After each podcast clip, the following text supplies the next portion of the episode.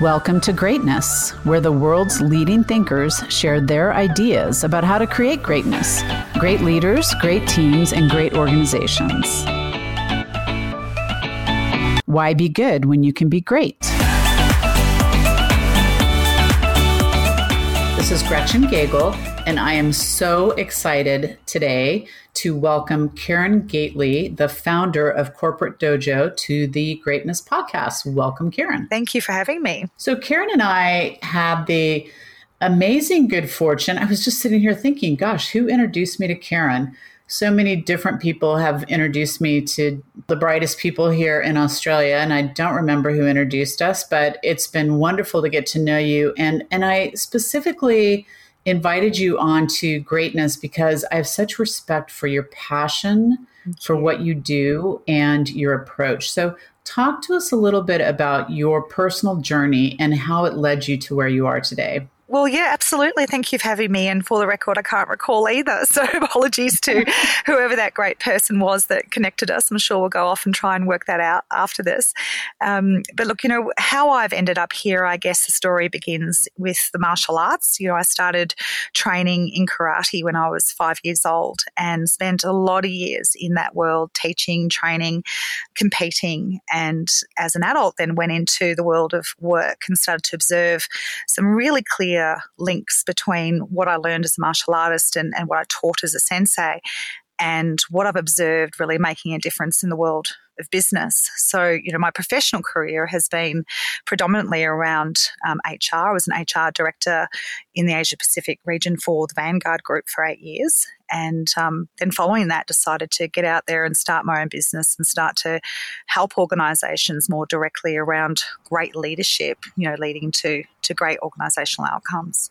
I love that you use that word great. My my company, Greatness Consulting, and uh, the Greatness podcast really actually came from reading Good to Great by Jim Collins years yeah. ago and, and thinking, wow, great. What what a what an awesome word just to yes. aspire to be a great leader or a great organization.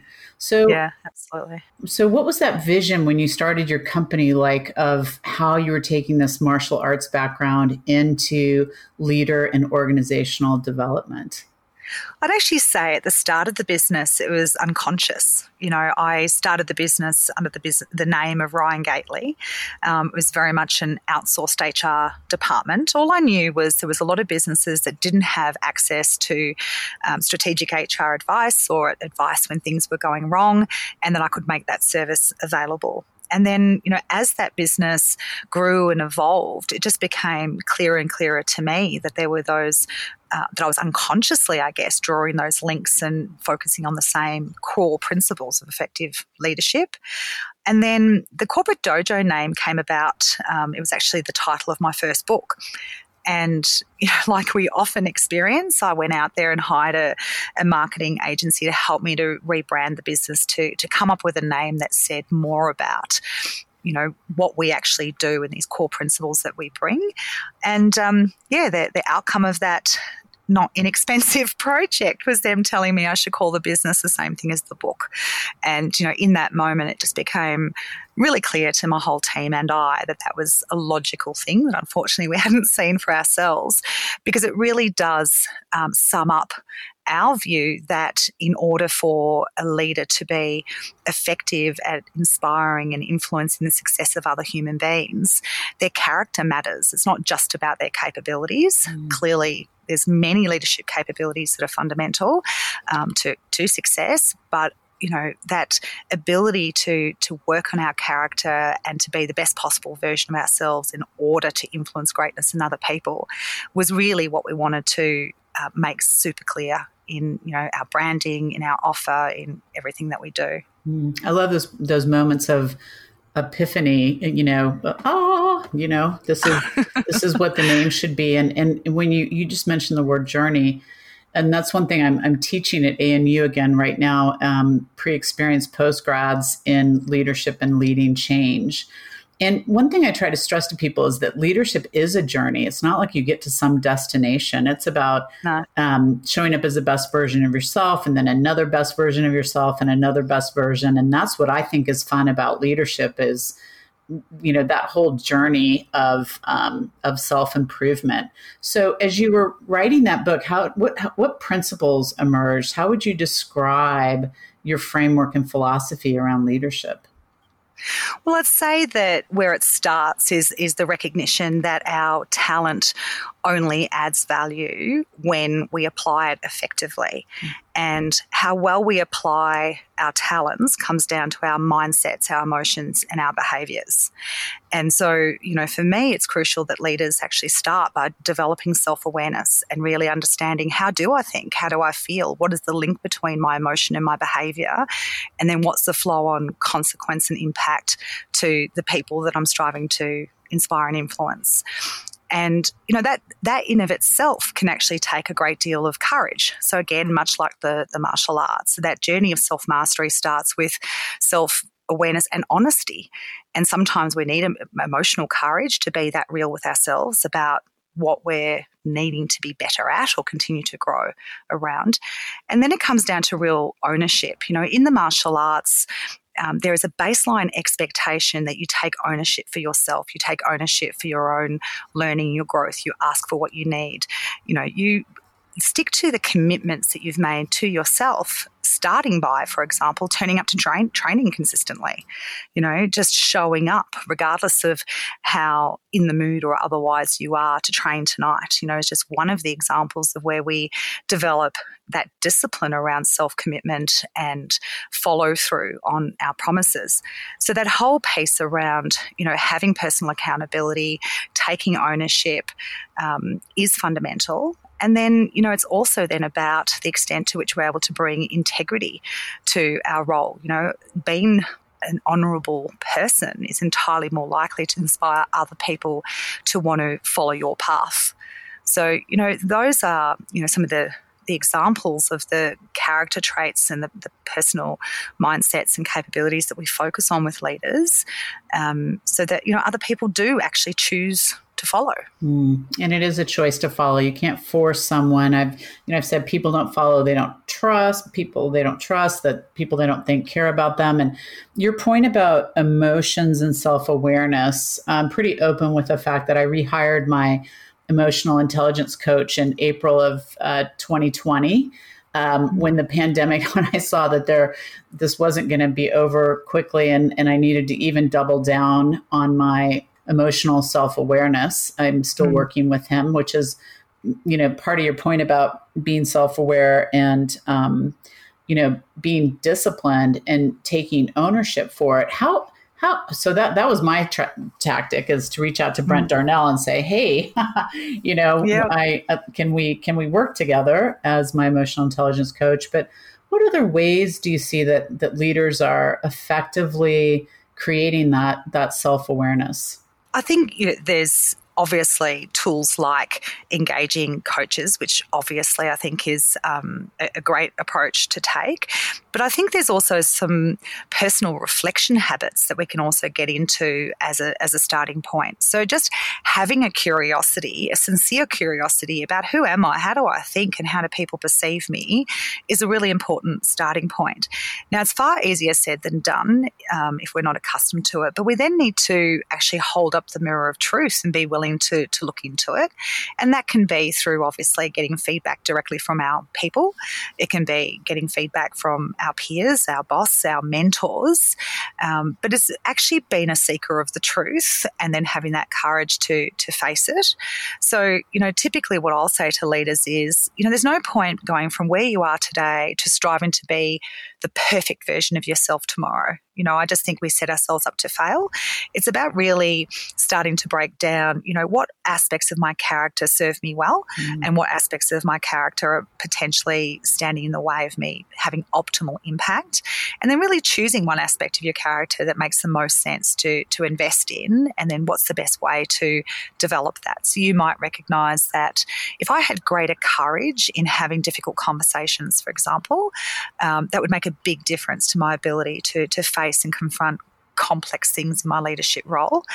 Um, so then how do I actually build that courage? Well, one of those things is obviously get ourselves educated on some tools and strategies, but then also actually practice that you know, recognize that if I would need to get good at conversations I'm uncomfortable with, then best I have a whole bunch of conversations that I'm not comfortable with you know. So again that's an example of where we have to start to really um, step past fear to go into places that we're uncomfortable with so that we can actually explore how we get better at that and ultimately master those those skills. Mm-hmm. And then, of course, around all of that, there's also a whole bunch of assessment tools. You know, there's 360 assessments, there's character profiling, there's all sorts of psychometric tools that, again, can can give us clues, can give us guidance on on what's working, what's not working, and how to grow. That feedback loop is so important. I don't know. Um, you know, I just celebrated my 35 year anniversary of working and uh, I went directly into management out of engineering school running manufacturing plants and oh gosh, I want to say 20 years ago, maybe 20 years ago, maybe even longer, 25 years ago, I started having everyone who reports directly to me anonymously assess me twice a year on things that we agreed upon. So, for example, when I moved to Melbourne to um, take over a position with Conversant, I sat down with the team and I said, What? What does the organization need from me to be successful? What do you need from me to be successful? Kind of a servant leader type approach.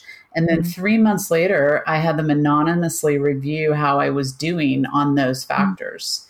Mm-hmm. And um, because I feel as leaders, we have blind spots. We have things that we don't absolutely. realize we're doing, and getting that that feedback is absolutely critical.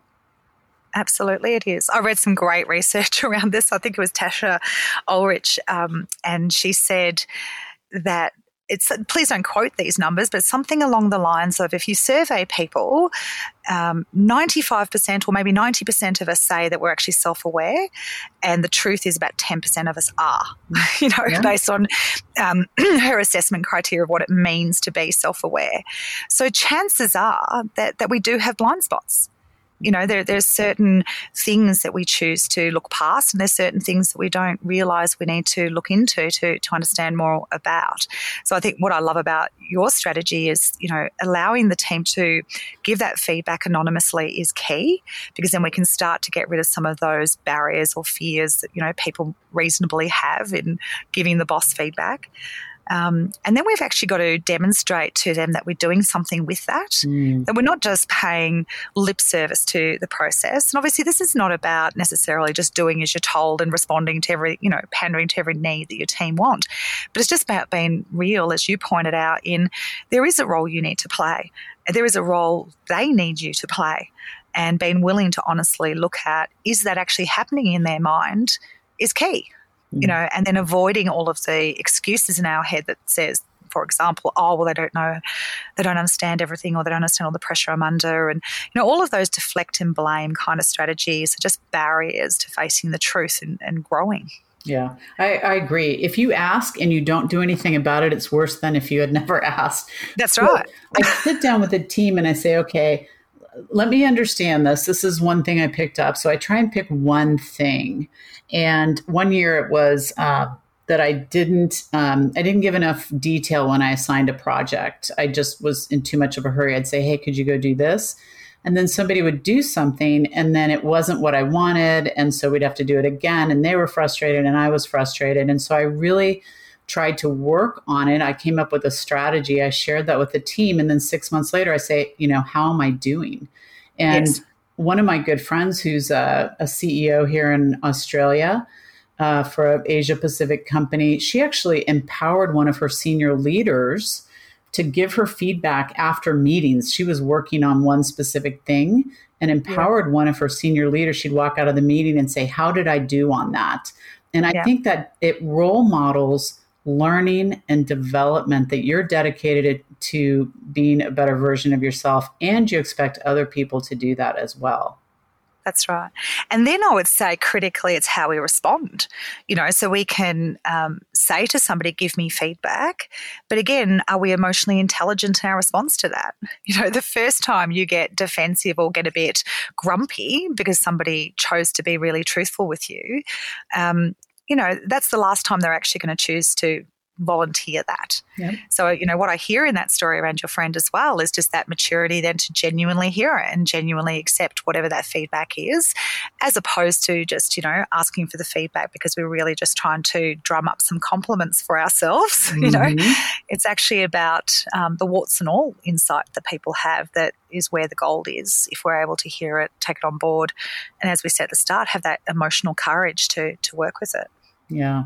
You, you, talked about practicing tools also. And um, I'm of an age now that spending time with people developing things that don't actually get used is is not very gratifying. Yeah, I'm not sure how much longer I have on the earth, but I know every day I have one day less and I want to be making, you know, a measurable, sustainable impact. And I, I say to my potential clients, you know, I'm the trainer at the gym. I cannot lift the weights for you. You you all need to be dedicated to putting these things into practice. So, what are some of the tips that you offer up to people on how we really do put tools into practice? I think it starts with, again, as I said earlier, knowing exactly what I'm trying to develop. So if it is around courage or if it is around the ability to talk about tough things, then I need to proactively look for the opportunities to practice that. Now, that might be by putting our hands up to, you know, participate in or take ownership for a particular project. You know, so if I'm, for example, a, a middle manager and I really need to get more experience around um, stakeholder engagement and influencing outcomes in the business and having the courage to do that and stepping into that senior role, then there might be a project I can put my hand up for that allows me to participate in that and give it a go. And then, you know, I do think there's a lot of wisdom in um, tapping into a coach or a mentor or somebody else that can understand what those um, learning objectives are and to, can be part of the team that helps you to hold yourself accountable to actually stepping in and getting some of those um, experiences under your belt so you so you can learn from them. And you know then i think it's about also finding other peers who are going through the same learning journeys, if you like, and proactively reaching out and communicating with them about how they do it, what are some of the lessons they've learned, you know, so I think again, when we are seeking that wisdom, we're more likely to see the opportunities to to try it when the opportunity comes up. Mm-hmm. The reason I originally connected with Brent Darnell, the emotional intelligence coach I mentioned, I when I became president of a company, the five partners had a had a uh, training budget and nobody spent their training budget. I was president. And so I said, Great, I'm hiring an emotional intelligence coach for all of us. And he's coming to our retreat. And um, it was really fun. I'm an experiential learner. I wanted to learn about emotional intelligence. This was several years ago. But we developed accountability buddies um, to our yeah. emotional intelligence development plans. And it really was a helpful. Um, a helpful way to be held accountable to to change. Love that. Love that so much, right? Because then again, when it takes me straight back to the martial arts is one of the other philosophies that we have is that as sensei we can learn from our students mm-hmm. you know so even for that buddy you know they may have a different emotional intelligence priority if you like um, but but they're also still likely to learn from your experiences so, again, I mean, that's an example of how we start to create a strong learning culture mm. where we, we're all on this journey. You know, none of us is perfect. I often ask workshops full of people, you know, put up your hand if you're perfect. And um, we haven't had anyone fully claim that. I had one person say that they were awfully close, but they were they were joking to give you comfort. You know, we we most of us, unless obviously um, we have you know narcissistic tendencies most of us recognize that we're not perfect. So if we can make learning and that continuous journey of self-mastery and leadership mastery just part of what we do and that's just you know something we will always do as a leadership team then again people are more likely to proactively take ownership and look for those learning opportunities for themselves. So you know again when we can get a whole team to to link arms like that and to support one another and to make it matter um, then we're more likely to get people throughout the organisation to adopt the same mm-hmm. attitude and approach to learning. Yeah. So great leaders, great leadership. Edgar Schein always uh, corrects me and says it's not about leaders, it's about leadership. It's an action, it's not a person. Um, and I do believe that. So, but when you think about the characteristics of leadership, the straight, the the traits, the skills, the behaviors, what are the things that really pop to your mind about people that you admire in their ability to um, to lead? I think the the first thing that comes to my mind is in fact tough love. You know, it's that that skill of remaining respectful, of being calm and compassionate and kind, but strong at the same time. You know, all of the great leaders I've ever met have been people who who lead with an integration of their head and their heart, where they are focused on their outcome. They're prepared to do this, the tough stuff. They'll have the difficult conversations. They hold themselves and other people accountable. Um, but at the same time, they are sensitive. They are compassionate. They are flexible. They understand that the world is not a black and white world, you know, and they um, they absolutely build strength of relationships based on trust and respect. Where when they do make some of the tough decisions, as an example, people are happy to accept those decisions and to support them and to work with them. So I think, you know, the, the biggest mistakes leaders make is actually operating at the polar ends of a spectrum between being too hard and too soft. So, you know, the too hard leader, the dictator, will burn relationships, will burn people out, will, you know, um, bullying and anxiety, depression, all those kinds of things start to happen at that end of the spectrum. And then the, the leader that's trying to be everybody's friend is pandering to emotion, tiptoeing around issues, failing to hold people to account. Things are too loose, there, there's not enough accountability. So, you know, again, I think great leaders um, are able to articulate a vision for the future that people can understand. What does that actually look like? What does it actually mean? They can guide the team to create a strategy to actually make that dream a reality. And then they're able to influence people's mindsets, emotions, and behaviors to bring the full strength of their talent to, to the equation or the opportunity and to get the job done. So I, I, do think it's that integration of head and heart, what I call the integrated leader that, um, or leadership approach that makes that big difference between being okay through to great at leadership. Yeah, it's so interesting. Um, I love that the tough love. I actually was having a tough love conversation this first thing this morning at seven o'clock, yeah. um, and I think I have an, another good friend, someone I, I worked with um, many years ago. Just wrote a book in the construction industry. Did a podcast with him called "Soft as Steel," and yeah. um, that you know I spend a lot of time as an engineer in engineering and construction, and we think these these things we're talking about self awareness and emotions and all that it's all squishy and whatever. But you started out talking about connecting the human spirit to the business results, and this is about business right. results. That's right. I mean, every organization has a purpose, right? Whether it's a commercial outcome, whether it's a not-for-profit outcome, whatever it is, there is a outcome, a result that we need to achieve. And we are entirely more likely to achieve that outcome and beyond when we tap into the strength of the human spirit. You know, when people have a strong spirit, so they have, you know, strong reserves of energy, they're optimistic, they're courageous, they're striving, then we're more likely to tap into the full potential that their talent offers. We're more likely then to create amazing outcomes rather than just ordinary outcomes.